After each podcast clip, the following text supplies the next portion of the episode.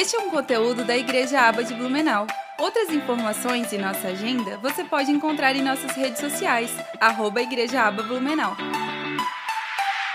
João 8, 31 e 32. Jesus dizia, pois, Jesus dizia, pois, aos judeus que criam nele: Se vós permanecerdes na minha palavra, na minha palavra, palavra verdadeiramente sereis meus discípulos. O que esse versículo 31 aqui está dizendo? Que só é discípulo verdadeiro quem permanece na palavra. É impossível ser um discípulo autêntico de Jesus e não ter um relacionamento profundo com as Escrituras. E a palavra é Cristo. Eu lembro das palavras de João em Apocalipse, que teve aquela visão de Jesus com suas roupas salpicadas de sangue, e o seu nome era Palavra de Deus. Versículo 32: Se conhecereis a verdade, a verdade vos libertará. Vamos orar. Senhor, obrigado pela tua palavra que é viva e eficaz. Nós temos fome e sede de ti, e nós te pedimos, Espírito Santo de Deus, que tu possas nos ensinar nesta noite. Ensina-nos, ó Espírito Santo. Tu que destes aos profetas, e apóstolos, aos autores bíblicos a inspiração para escrever aqueles textos, que tu possas também mover os nossos ouvidos, mentes e corações, para que possamos entender integralmente as tuas verdades. No nome de Jesus nós oramos e te pedimos. Amém. Meus amados irmãos, nós estamos numa guerra, numa autêntica guerra espiritual. Satanás e seus demônios talvez nunca estiveram tão visivelmente presentes em áreas nas áreas da política, da mídia, da economia, da família, dos entretenimentos. Nós temos visto ação maligna tentando influenciar através de filosofias e ideologias as nossas crianças nas escolas, com o objetivo de não fazer com que elas cumpram seus propósitos de vida. Nós temos visto Satanás agir em governos opressores que têm aprovado a iniquidade, que têm aprovado o pecado uh, como práticas comuns. Verdadeiramente nós temos visto um mundo mergulhado em numa crise, numa profunda crise moral, numa profunda crise espiritual, numa profunda crise de completa degeneração mental, espiritual e física. Mas apesar de toda essa influência de Satanás no mundo, nós temos uma grande certeza. Apesar de toda a influência que Satanás exerce nesse tempo, ele teme uma única coisa: a igreja que prega a palavra. Nós, nós tiramos o sono do diabo. A igreja que se relaciona com a palavra, a igreja que vive as Escrituras, a igreja que mergulha nas verdades aqui expostas, é uma igreja que faz o diabo estremecer. Ainda que as trevas cobrem a terra e a escuridão os povos, sobre mim sobre você, sobre ti resplandece a luz da glória do Senhor. Mas quando a gente fala de batalha espiritual, na mente de muitas pessoas vem aquela, aquela, aquela tipo de, aquele tipo de situação, aquele cenário de demônios se manifestando, de demônios gritando, esperneando, enfim, a imagem que vem na nossa cabeça são demônios, ações de demônios. Só que muito mais do que isso, batalha espiritual não tem a ver, deixa eu te explicar essa grande verdade. Não tem a ver com demônios. A batalha espiritual está mais relacionada à nossa missão como igreja. Quando nós, é importante que você entenda que o mundo está submerso nas mentiras do diabo. O mundo está submerso nos enganos. A Bíblia diz que o Deus desse século cegou o entendimento de muitos. Mas eu e você carregamos a mensagem transformadora para esse mundo. E nós temos não somente nós não somente temos a mensagem, mas temos a responsabilidade de levá-la. Então, quando nós falamos de batalha espiritual, nós estamos falando daquela realidade aonde a verdade de Deus precisa ser apresentada de forma integral, de forma verdadeira, contra as mentiras de Satanás. Essa é a luz que dissipa as trevas. Nós somos sal e luz do mundo porque temos a mensagem do Evangelho, que faz com que pessoas sejam transformadas e tenham um encontro com Jesus. É por isso que nós, quando nós vemos as histórias dos avivamentos, avivamentos normalmente, quando o Espírito Santo enche um povo, a primeira característica desse, de, de um avivamento é, é, fazer com que esse povo volte a missão, a centralidade da missão, que é pregar a palavra. Por isso, os maiores movimentos missionários e evangelísticos surgiram em meio a um avivamento. Por quê? Porque quando o Espírito Santo de Deus invade os nossos corações, nós queremos falar de Jesus, nós passamos a reconhecer que nós temos a solução desse mundo doente, nós temos o remédio que esse mundo precisa, que é o Evangelho. Mas me chama a atenção que em 1974, num famoso congresso que aconteceu envolvendo 270, 2.700 líderes evangélicos de várias partes do mundo, eles se reuniram em Lausanne, na Suíça, sob a coordenação ali de Billy Graham, John Stott, Ralph Winter e vários outros homens de Deus. E eles, naquele evento, eles elaboraram um tratado, um pacto, que ficou conhecido como Pacto de Lausanne. Esse pacto, é, na verdade, é um documento onde os líderes ali assinaram com o propósito de firmar um compromisso da igreja em todo o mundo com a evangelização global. Mas nesse documento, um dos tópicos que foi tratado trata fala do seguinte: que nós, igreja, estamos em guerra, não somente com as influências externas à igreja local, mas, sobretudo, com as influências internas, através dos falsos mestres e falsos ensinos. O falso ensino, ele é uma estratégia maligna para fazer com que a igreja se enfraqueça na missão a qual Deus deu a ela. E quando nós falamos de batalha espiritual, é importante que você aprenda a separar movimento da verdade da Bíblia. Alguns anos atrás, eu ministrei aqui na igreja as diferenças que há no movimento pentecostal e na teologia pentecostal. Não sei quantos de vocês lembram disso. Mas movimentos sempre trouxeram doutrinas, às vezes, a parte das escrituras. E falando desse tema tão fundamental que é uma realidade para a nossa igreja, a batalha espiritual também surgiu aí um movimento que influenciou sobretudo os Estados Unidos e as Américas, América Central, América do Sul. Uma pequena porção dessa doutrina atingiu a Europa, uma outra porção um pouco maior atingiu a Ásia. Mas eu preciso que você pense comigo e entenda a diferença do movimento da batalha espiritual do que a Bíblia fala sobre esse tema. Sobre o movimento, tudo começou quando Peter Wagner assumiu uma cadeira lá, a presidência de, uma, de um importante movimento no início da década de 80. Eh, era um movimento de crescimento de igrejas. Esse movimento surgiu de uma perspectiva muito boa. Donald McGraven, fundador desse movimento, ele queria identificar quais, os, quais as ações que promoviam o crescimento da igreja Quais ações que fazia a igreja se estagnar e não crescer? E quais ações fazia a igreja decrescer? Então a proposta foi muito boa. Mas Graver morreu, assumiu essa cadeira Peter Wagner.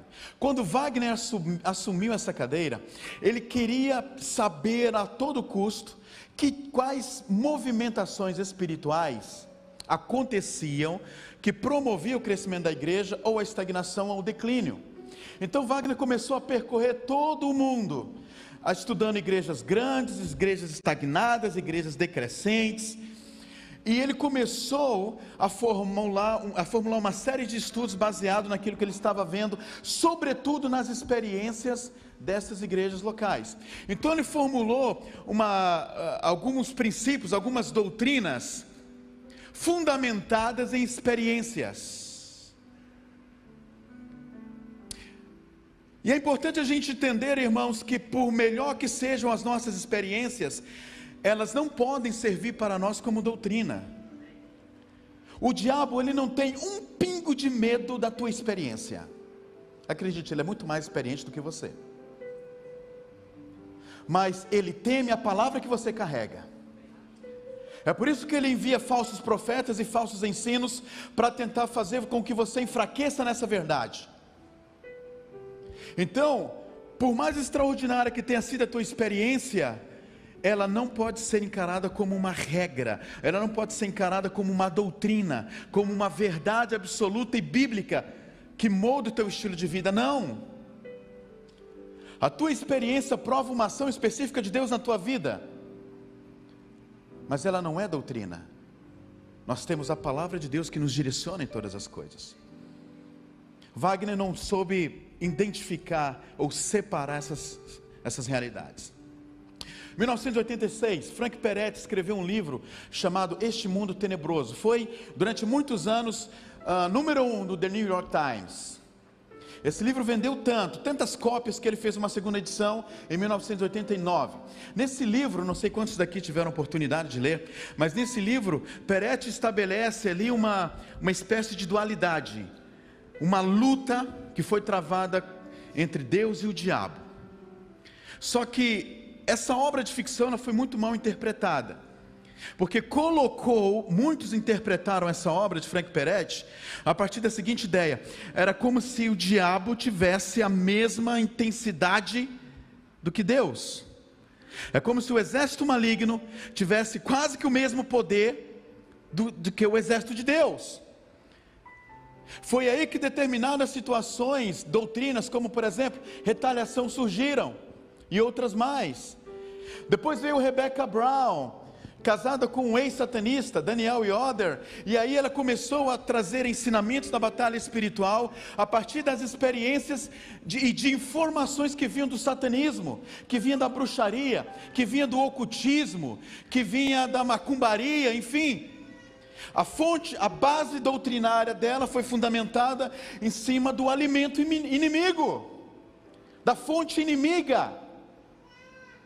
Veio o Dr. Larry Lear, que começou a difundir a ideia de espíritos territoriais. Veio Omar Cabreira na Argentina, que começou a, a, a espalhar uma doutrina que, que falava especificamente de uma luta num campo estratégico espiritual. É importante frisar que nós estamos sendo bereanos aqui, nós estamos analisando esses, os ensinos, as doutrinas e não os seus mestres, ok? Eu creio que são homens de Deus, mas que se equivocaram em algumas interpretações. Eu quero, antes de ministrar especificamente sobre a tua vida, tentar desmistificar algumas dessas mentiras que mais enfraqueceram a igreja do que fizeram a igreja andar. Primeira delas, normalmente quando se fala de uma, de uma guerra, a primeira situação que é ensinada é o seguinte: você precisa conhecer o seu inimigo. Essa é a tua prioridade. Conheça o diabo, quem ele é, as suas estruturas, o que ele faz, para que você possa antecipar suas ações contra ele. Verdade ou mentira? Verdade ou mentira? Verdade, o pessoal fala muito sobre isso. Quando se fala numa, numa guerra, a primeira situação que você precisa fazer é, é conhecer o seu inimigo. Mas isso cabe, isso, isso cabe dentro de uma guerra física, literal. Mas na guerra espiritual, conhecer o inimigo não é a nossa prioridade. A prioridade número um da igreja é conhecer o nosso general, que é Deus. Quando você conhece Deus, você não vai fazer questão de conhecer o inimigo. Porque quem conhece Deus sabe que Ele é o Deus dos exércitos e maior é o que está conosco do que no mundo. A Bíblia fala do rei Josafá, que é encurralado por, por um exército numeroso de inimigos fortemente armados e pronto a atacar a cidade de Jerusalém. Ele se viu acuado, ele se viu, e o, o texto de 2 Crônicas, capítulo 20, versículo 12, Josafá, quando ele se viu ali encurralado, ele fez uma oração. Ele clamou a Deus dizendo: Não, Senhor, não sabemos o que fazer mas os nossos olhos estão postos em Ti. Os nossos olhos não estão nos nossos inimigos. Os nossos olhos estão em Ti, Senhor. Os nossos olhos não estão nas nossas dificuldades, no nosso pequeno grupo de pessoas, no nosso armamento frágil. Os nossos olhos estão postos em Ti, ó Deus. E aí, sabe o que aconteceu? Deus respondeu. Deus falou assim para ele, versículo 15: Assim diz o Senhor: Não tenha medo, nem se assustem por causa desta grande multidão, pois esta batalha não é de vocês, mas minha. No versículo 24, fala que na manhã seguinte, a Bíblia diz o seguinte: quando os homens de Judá chegaram ao lugar alto, onde se podia olhar para o deserto, procuraram ver a multidão, e eis que somente avistaram cadáveres, estendidos no chão, não havia nenhum sobrevivente. Aí lá no, no versículo 28, de 28 a 30, está escrito: Então entraram em Jerusalém, em Jerusalém ao som de liras, harpas, trombetas, e foram para a casa do Senhor. E o temor da parte de Deus veio sobre todos os reinos daquela terra, quando ouviram que o Senhor havia lutado contra os inimigos de Israel. Assim, o reino de Josafá teve grande paz, porque Deus lhe deu repouso por todos os lados. Essa vitória do rei Josafá sobre os seus inimigos não foi porque ele conhecia os seus inimigos, foi porque ele conhecia o Deus que ele servia.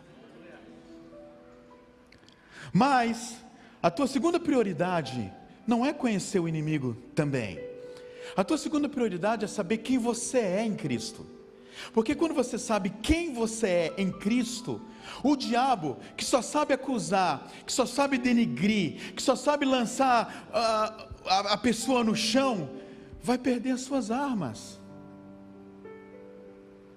Nós somos um grupo de pessoas lavadas, compradas pelo Senhor, lavadas, remidas, e hoje somos uma igreja santa que quando o Senhor vier, ele vai encontrar essa igreja santa, sem mácula, sem ruga, e assim nós subiremos para o céu. Vocês estão entendendo? Se você não reconhece a tua identidade em Cristo, o nosso inimigo vai tentar fazer com que você perca o foco, vai tentar fazer você desanimar, vai tentar você desistir dessa tua caminhada com Cristo. Então, quando você define a sua identidade em Cristo, quando você sabe o que Cristo fez por você e quem é você hoje nele, o que, que o diabo vai poder fazer contra você? Quem tentará? Quem intentará acusação contra os eleitos do Senhor? Agora, em terceiro lugar, aí sim, você não vai beber da fonte inimiga, como fizeram muitos dos adeptos ao movimento da batalha espiritual acerca do inimigo. Você vai recorrer à palavra. Tudo o que você precisa saber sobre o diabo, sobre o nosso inimigo, está na palavra. E tudo que a palavra fala sobre ele, em sua maioria, é que ele, embora ele tenha influência no mundo hoje por conta do pecado, o seu final é que ele está derrotado. O que a Bíblia fala do diabo é que ele está derrotado. Então, a sua prioridade é conhecer o teu Deus, a sua prioridade é se posicionar em Cristo, e aí nessa guerra, é você entender o que a Bíblia quer que você entenda sobre o maligno. Mas a segunda situação que é importante nós frisarmos aqui é uma doutrina muito perigosa e enganosa chamada retaliação. É falso isso. Muitas pessoas não querem desenvolver a obra de Deus porque pensa o seguinte: ah, se eu for mais longe na obra, eu vou ser retalhado, eu vou sofrer opressão, eu vou sofrer, eu vou sofrer é, ataques do maligno. Né? Há poucos, poucas semanas, talvez pouco mais de um mês, uma pessoa, eu vi uma pessoa falar: olha, eu não posso abrir a minha casa como anfitrião porque eu vou ter trazer retaliação do diabo para minha casa. Pessoas com medo de liderar, por, porque eles, eles passaram a entender de um modo enganoso que quem faz a obra de Deus com responsabilidade e intensidade é retalhado pelo inimigo. Mentira! Meus irmãos, se livre dessa ideia, é mentira. É mentira, fala comigo, é mentira. É mentira. O que, que é retaliação? A ideia de retaliação, ela em definição, é um revide igual com a mesma intensidade.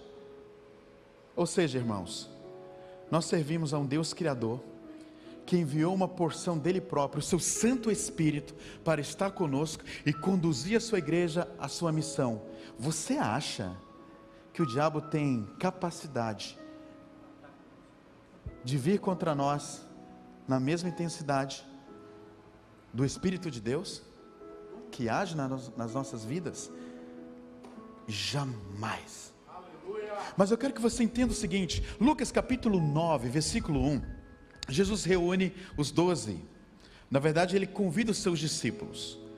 E aí, você sabe o que é que significa o corpo de discípulos? O que, que acontece quando os discípulos de Jesus se reúnem? Qual o nome disso? Igreja. Igreja é uma comunidade formada de discípulos de Jesus. Então Jesus reuniu a sua igreja e ele deu poder e autoridade. Lucas capítulo 9, versículo 1.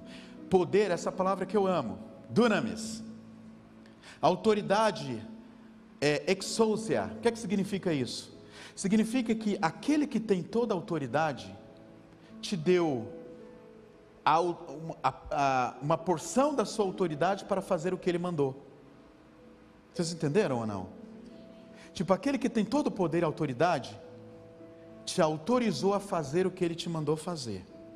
Então você faz em nome daquele que te mandou, isso é exousia. Você está revestido de uma autoridade divina para fazer aquilo que Deus mandou fazer. Só que Lucas capítulo 9 continua: poder e autoridade sobre todos os demônios Todos, fala comigo, todos. Todos. Todos os demônios. Isso inclui principados, potestades, dominadores, todos, são todos. Os discípulos receberam essa palavra. No capítulo seguinte, Jesus enviou eles para ir de dois em dois e, e, e na, nos lugares aonde Deus, aonde Cristo ainda iria ir. Aí eles voltaram, irmãos. Quando eles voltaram, a Bíblia diz que eles voltaram felizes da vida, dizendo: Senhor, os demônios se submeteram a nós em teu nome. Claro, Deus havia dado exose a eles. Os demônios se submeteram a nós em teu nome. Olha o que, que Jesus falou: olha, não se alegra porque os demônios se submeteram. Vocês têm que se alegrar porque vocês têm uma identidade. Vocês têm que se alegrar porque vocês são cidadãos dos céus. Vocês têm que se alegrar por isso, porque o resto é consequência daquilo que vocês são. Quem é cidadão do céu, meu irmão? Faz o diabo se submeter. É isso que Jesus está dizendo. E ele não, não para por aí. No versículo 19 ele diz: Eu dei a vocês, e olha só que coisa fascinante para cair por terra definitivamente o conceito de maldição, de retaliação. Olha o que ele escreveu: Eu dei a vocês autoridade para pisar em serpentes e escorpiões e sobre todo o poder do inimigo, todo. Não há nada que o inimigo faça que você não possa, como igreja, destruir. Todo é todo. Então você tem poder e autoridade, olha só, sobre todo o poder do inimigo e nada vos fará dano algum. Ah, irmãos, não, não, não. Nada vos fará dano algum. O que Jesus está dizendo aqui é o seguinte: você acha que Jesus falhou? Ele se equivocou nessa afirmação? Não, Jesus se equivocou, ele não queria dizer exatamente isso. Eu acho que ele, ele foi aí exagerado. Não, meu irmão, ele foi certeiro na afirmação. Sobre, é, ele nos deu autoridade sobre serpentes e escorpiões, de todo o poder do mal, e nada nos fará dano algum. Foi Jesus que disse isso. Salmo 34, 7 diz que, o anjo, olha o que está escrito: o anjo do Senhor acampa-se ao redor daqueles que o temem e os livra. Lexicalmente falando, essa expressão acampa se refere à ideia de armar barraca e ali ficar. A palavra livrar no hebraico é shalatz, que tem o sentido de proteger ou defender. Se você crê em retaliação, ou você, se você crê em retaliação, por trás disso, você indiretamente está fazendo duas afirmações. Ou você não teme a Deus, porque o que mantém o anjo do teu lado é o temor no Senhor. Segundo, ou você acha que o anjo falhou no seu trabalho de cuidar. Vocês estão comigo, irmãos? Ou sou, sou eu que estou viajando aqui, estou, estou muito empolgado com essa mensagem. 1 João 5,18, está escrito assim: Sabemos que todo aquele que é nascido de Deus não vive em pecado. Antes, aquele que nasceu de Deus, Deus o guarda, e o maligno não toca. Se o maligno, se o maligno não toca, você continue fazendo o que você está fazendo, porque quem protege você é Deus, é aquele que te mandou fazer. Aquele que te mandou fazer, é aquele que te sustenta, é aquele que te protege, é aquele que movimenta céus e terra, para que você possa cumprir aquilo que ele te mandou fazer, e o diabo não pode impedir. O maligno não toca. O que, que tudo isso quer dizer, meu irmão? Quer dizer o seguinte: que se o inimigo vier com doença, Jesus é a cura. Se o inimigo vier ousar mostrar todo o seu arsenal, lembre-se que nós temos o Deus dos exércitos. Se o inimigo vier com acusações, a graça de Cristo é superabundante, meus irmãos. Se o inimigo vier com decepções, de Deus vem a grande esperança. E se o inimigo vier com morte, Jesus disse: Eu sou a ressurreição e a vida. Portanto, faça o que Cristo te mandou fazer. Não caia no engano da retaliação. São ideias que vão que vieram com o objetivo de parar você. Mas existe uma outra doutrina curiosa que o movimento trouxe. A doutrina de espíritos territoriais. O que, que essa doutrina ensina? Ela ensina que existem demônios específicos que agem de formas específicas em regiões específicas. Entenderam? Cidade, existem cidades que têm o maior índice de divórcios. Uma cidade que tem um grande índice, índice de depressão. Uma cidade que tem um grande índice de violência. Então são cidades que são assoladas por um espírito maligno específico.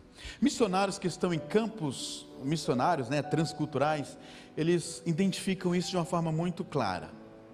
Porém, o que os mestres do movimento ensinam é o seguinte: que para fazer a igreja prosperar nesses lugares, primeiro seria necessário saber que demônio é, é esse que age nessa cidade, descobrir as suas estratégias, neutralizá-los, para só então nós evangelizarmos e a igreja só assim cresce.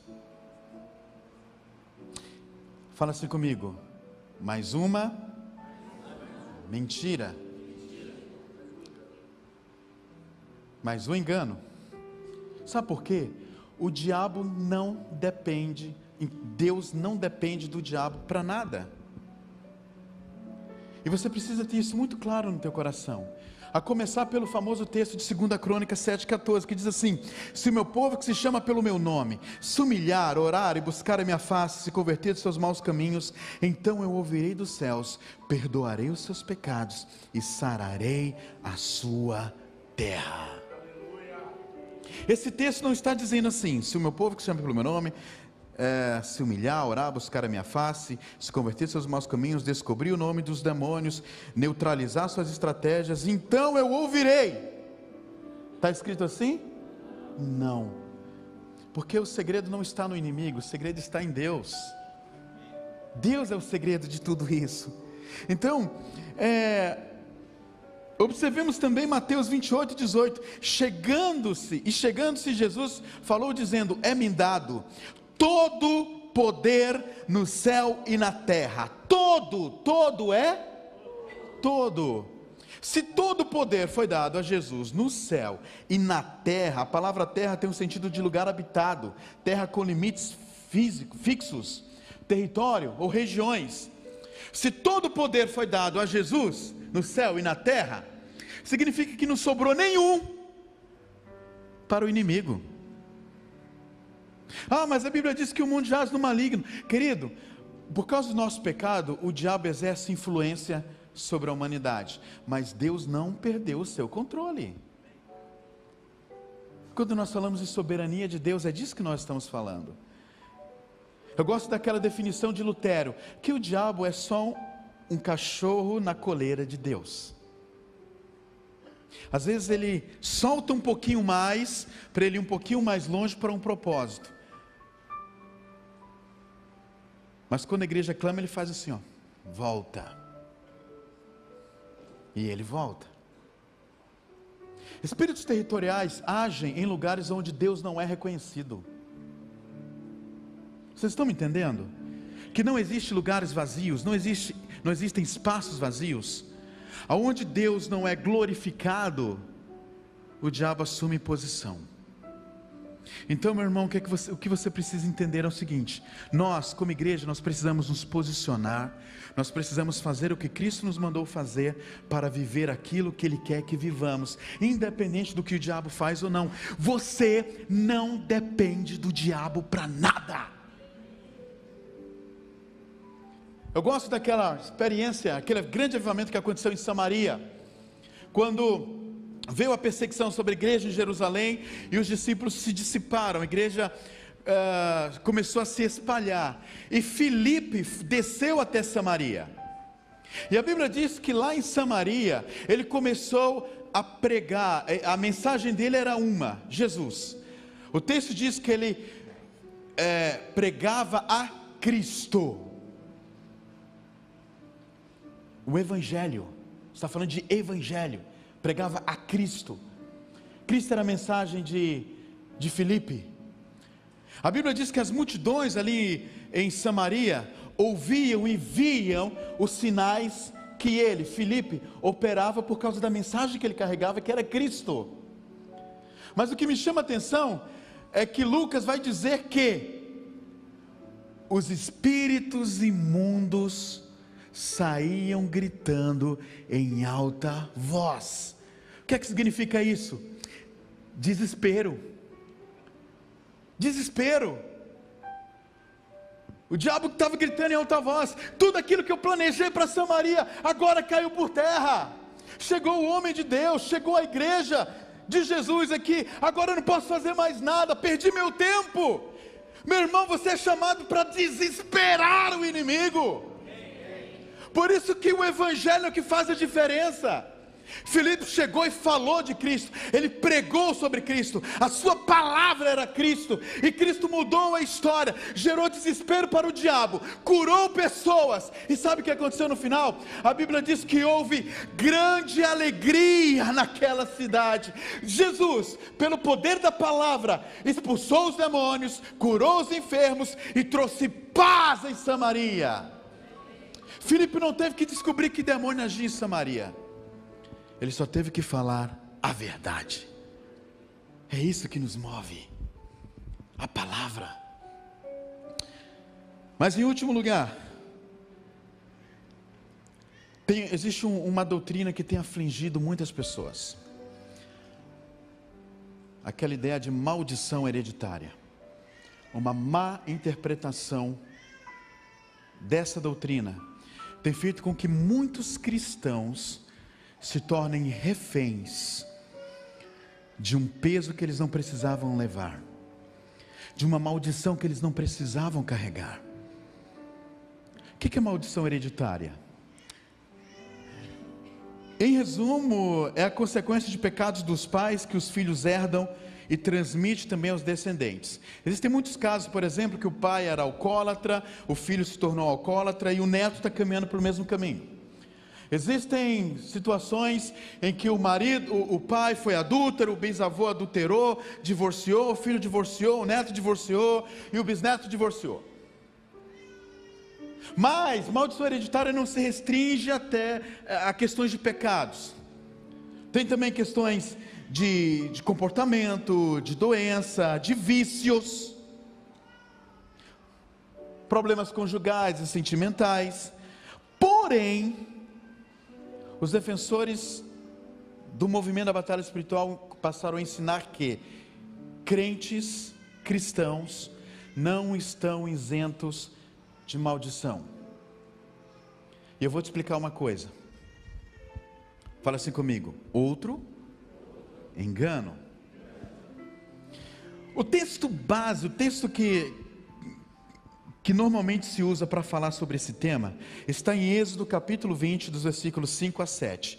O texto diz assim: Não te prostrarás diante deles, nem te prestará culto, porque eu, o Senhor teu Deus, sou Deus zeloso, que castigo os filhos pelos pecados do, dos seus pais até a terceira e quarta geração daqueles que me desprezam. Existe maldição hereditária? Sim, mas para quem? Para aqueles que desprezam a Deus, para aqueles que estão distantes de Deus, para aqueles que aborrecem a Deus. Porém, olha o que o texto continua dizendo. Não tem um ponto final aqui. Mas muitos mestres do movimento ensinam como se tivesse um ponto final aqui. Mas o texto continua: Mas trato com bondade até mil gerações aos que me amam e guardam os meus mandamentos. Está falando aqui de dois grupos de pessoas: aqueles que aborrecem a Deus, desprezam a Deus, e aqueles que amam a Deus e guardam a Sua palavra. Os que, os que aborrecem a Deus, os que desprezam a Deus, sofrem a maldição porque estão distantes de Deus. Mas eu e você, que amamos a Deus e temos a conexão com a palavra, e aí eu acho Deus fascinante. Sabe que Deus, pastor Levi, ele tem uma baixa disposição em amaldiçoar, ele é tão bom que até para amaldiçoar só quatro gerações mas para abençoar é mil gerações. Gosto muito da mensagem do Marcos Eberlin, que ele fala, o, o título da mensagem dele é Deus exibido e exagerado. e ele é exagerado em abençoar o seu povo. Então, o primeiro grupo é aqueles que aborrecem, desprezam o Senhor, mas o segundo grupo é aqueles que amam a sua verdade. O texto, é, ele mostra aqui um contraste entre o santo e o ímpio. Sendo assim, meu irmão, quem tem a consciência de que ama a Deus e guarda os seus mandamentos, não tem do que se preocupar. Existe um outro texto no Antigo Testamento que é Deuteronômio 11, de 26 a 28. Olha o que esse texto está dizendo: Hoje porei diante de vocês bênção e maldição. Terão bênçãos se obedecer os mandamentos do Senhor, seu Deus, que hoje estou lhe dando, mas terão maldição se desobedecerem aos mandamentos do Senhor, teu Deus, e se afastarem do caminho que hoje lhe ordeno para seguir a deuses desconhecidos. Quem é amaldiçoado? Quem estão, aqueles que estão distantes do Senhor. Mas eu e você estamos próximos do nosso Criador. No Novo Testamento não fala nada sobre maldição hereditária, muito ao contrário. Eu quero que você entenda isso, que nós já vamos orar. Mas pensa comigo. Quando você entregou a sua vida a Jesus, A Bíblia diz que pelo fato de termos sido entregues a Cristo, nós passamos a ser chamados de quê? Filhos de Deus. Bate no peito, eu sou filho. Eu sou filho de Deus. E como filho, você sabe que a autoridade na sua vida, a, a maior autoridade na sua vida, passa a ser Deus? Quando você entrega a sua vida para Deus, você abriu mão dela, nem você manda mais em você. Deus passa a ser aquele que direciona a tua vida. Deus passa a ser aquele que controla a tua vida. Ele passa, como pai, ele passa a ser a maior autoridade na tua vida. Maior do que a autoridade do seu pai físico. E eu preciso que você entenda algo. Esse nosso pai celestial, que é Deus, por acaso, por acaso, ele também é o Criador de tudo que existe. Ah, era para você ficar orgulhoso agora. Uau, meu pai, meu pai foi que criou o universo, meu pai foi que criou esse mundo. E detalhe, ele criou pelo poder da sua palavra. Ele dizia e as coisas vinham à tona. Agora eu te faço uma pergunta: quem tem mais autoridade na palavra? O Criador ou a criatura?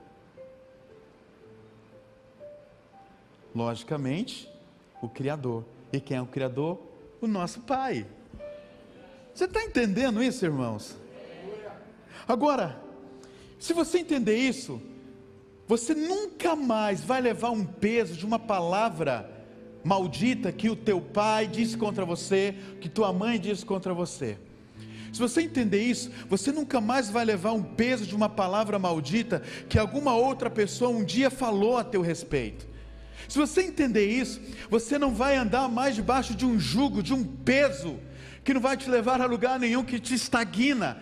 Se você entender isso, você vai perceber que você é livre livre para fazer o que Deus te mandou fazer. E o que que o Pai, que por acaso é o Criador, tem a falar sobre essa, esse tema que nós estamos dizendo? Primeira coisa, meu irmão, você vai ter que dar glória a Deus aí. Gálatas 3,13 diz que Cristo, o Cordeiro Santo de Deus, se fez maldição em nosso lugar. É por essa razão que nós não precisamos reconhecer e, e, e levar um peso daquilo que Cristo já aniquilou na cruz. Lá na cruz, Ele se fez maldição no meu e no teu lugar. É uma questão de posicionamento. Mas o Criador continua falando. Ele diz em Romanos 8:1 que nem uma. A palavra grega para nenhuma é oudemia ou oudeis, que significa literalmente nada. Nenhuma é nada. Representa a totalidade de algo. Nenhuma condenação há para os que estão em Cristo Jesus. Você está em Cristo? Você está em Cristo? Então não há condenação sobre a tua vida, entenda. Não importa o que seu pai fez, o que seu bisavô fez, o que seu avô fez, o seus, que os seus antepassados fizeram, quando você entregou a sua vida a Cristo, uma nova história, algo novo começou a, a ser criado na tua vida. Segundo Coríntios 5,17 diz que se alguém está em Cristo, é nova criatura, as coisas velhas já passaram, e eis que tudo se fez novo, tudo se fez novo. Você você rompeu um ciclo, você quebrou uma barreira, você começou do zero em Cristo, uma nova história em Cristo é, começou a ser gerada, começou a ser construída em você. Colossenses 1, 13, 13 e 14 diz que Cristo nos libertou do poder das trevas e nos transportou para o reino do seu Filho amado, a quem temos redenção e remissão de pecados. Somos livres dos efeitos malignos, destrutivos do pecado. Aí talvez você pergunte, André, mas e as velhas manias, as manias dos velhos, do, do velho homem? Deixa eu te falar uma coisa, irmãos. Deus pensou em tudo. Foi por isso que ele estabeleceu um princípio, um modo de vivermos como igreja. Que princípio é esse? O discipulado. Porque através do discipulado, as manchas, as mazelas do velho homem foi sendo retirado, vão sendo retirado. Você percebe que Deus pensou em tudo? Antigamente se fazia os cultos de libertação e aí caía aquelas, aquele grupo de pessoas endemoniadas na igreja. E não sei quantos já participaram de cultos assim, mas toda semana eram as mesmas pessoas. Por quê? Porque não é assim que se expulsa ou que gera libertação espiritual na vida de uma pessoa, mas é o discipulado.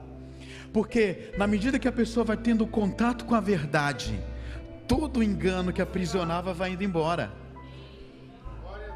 Por isso, irmãos, acredite, o discipulado é a ferramenta de Deus para toda e qualquer libertação espiritual. Deus pensou em tudo. E é isso que a palavra diz sobre esse tema tão importante: batalha espiritual. É por isso que você tem que se agarrar às Escrituras. Um dos valentes de Davi, chamado Eliezer, quando desafiaram os filisteus ali reunidos para a batalha, se levantou e atacou os filisteus, até que a sua mão ficasse grudada na espada a minha e a tua espada é a palavra de Deus. Sabe como você guerreia as batalhas espirituais? Com a espada do Espírito, com a palavra de Deus grudada na tua mão. E através disso, meu irmão, não há diabo, não há engano, não há mentira, não há imposição do maligno que vai poder parar a igreja de Jesus. Por isso, amada igreja, se levante, triunfe lembre-se: ainda que as trevas cobrem a terra, sobre ti resplandece a luz da glória do Senhor. E aí, quando você lê as Escrituras, você vai chegar a uma simples conclusão, uma única conclusão: que o diabo já perdeu e nós vencemos. Este é um conteúdo da Igreja Aba de Blumenau e para acessar em vídeo é só procurar em nosso canal do YouTube. Outras informações e nossa agenda você pode encontrar em nossas redes sociais, arroba Igreja Aba Blumenau. Que Deus te abençoe!